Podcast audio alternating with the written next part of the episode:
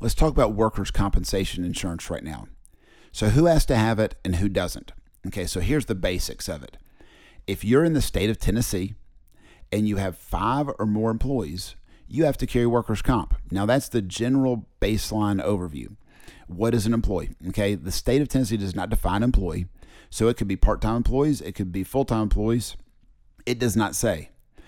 Basically, most folks say if you've got five employees in a month and five different employees in a month, and they're all working at the same time, then you're going to have five or more employees.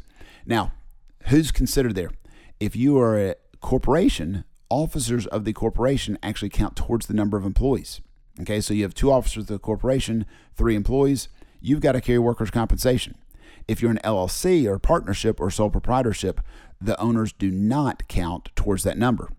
Okay, so you can have an LLC of five people and one employee. You do not have to carry workers' comp in the, in the state of Tennessee. Now, things do change a little bit.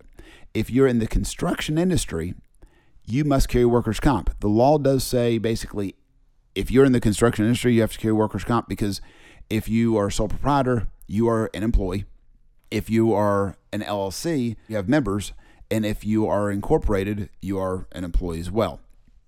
So if you are in the construction industry and you work, you are required to carry workers' comp. Now, here's a couple of, I guess, exemptions. You can get a workers' comp exemption on yourself. So if you work by yourself, no other employees, you can get an exemption and you don't have to carry workers' comp and you're fine.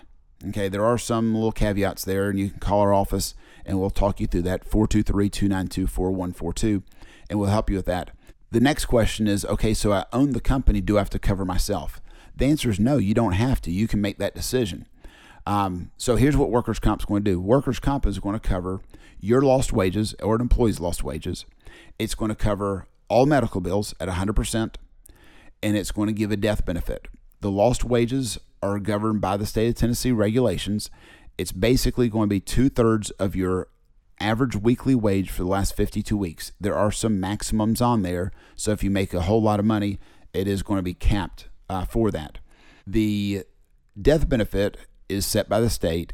And then you might also get a lump sum disability settlement. So you're not going to get your wage for forever. You're going to get a lump sum disability settlement once you reach what's called maximum medical improvement. What I tell folks is if you have life insurance to cover your death, you have disability insurance to cover your lost income, and you have health insurance to cover your medical bills, then you really don't need to be covered under workers' comp if you own the company. You can go ahead and get excluded. Now, if you're non construction and you are incorporated, then the owners are automatically included in workers' comp unless they choose to be excluded. Okay, so if you want to be covered, you don't have to do anything. You're for corporation. If you are an LLC, sole proprietor, or partnership, you are automatically excluded. So you don't have coverage unless you actually sign a form to be pulled back into workers' comp. Okay, and you can do that. So the difference is, is if you are a sole proprietor, partner, or LLC member of a construction company, you are automatically included in that unless you pull yourself out through a special form with the state of Tennessee uh, through the Secretary of State's office. So in Tennessee, who's covered? Officers are automatically covered of C corporations.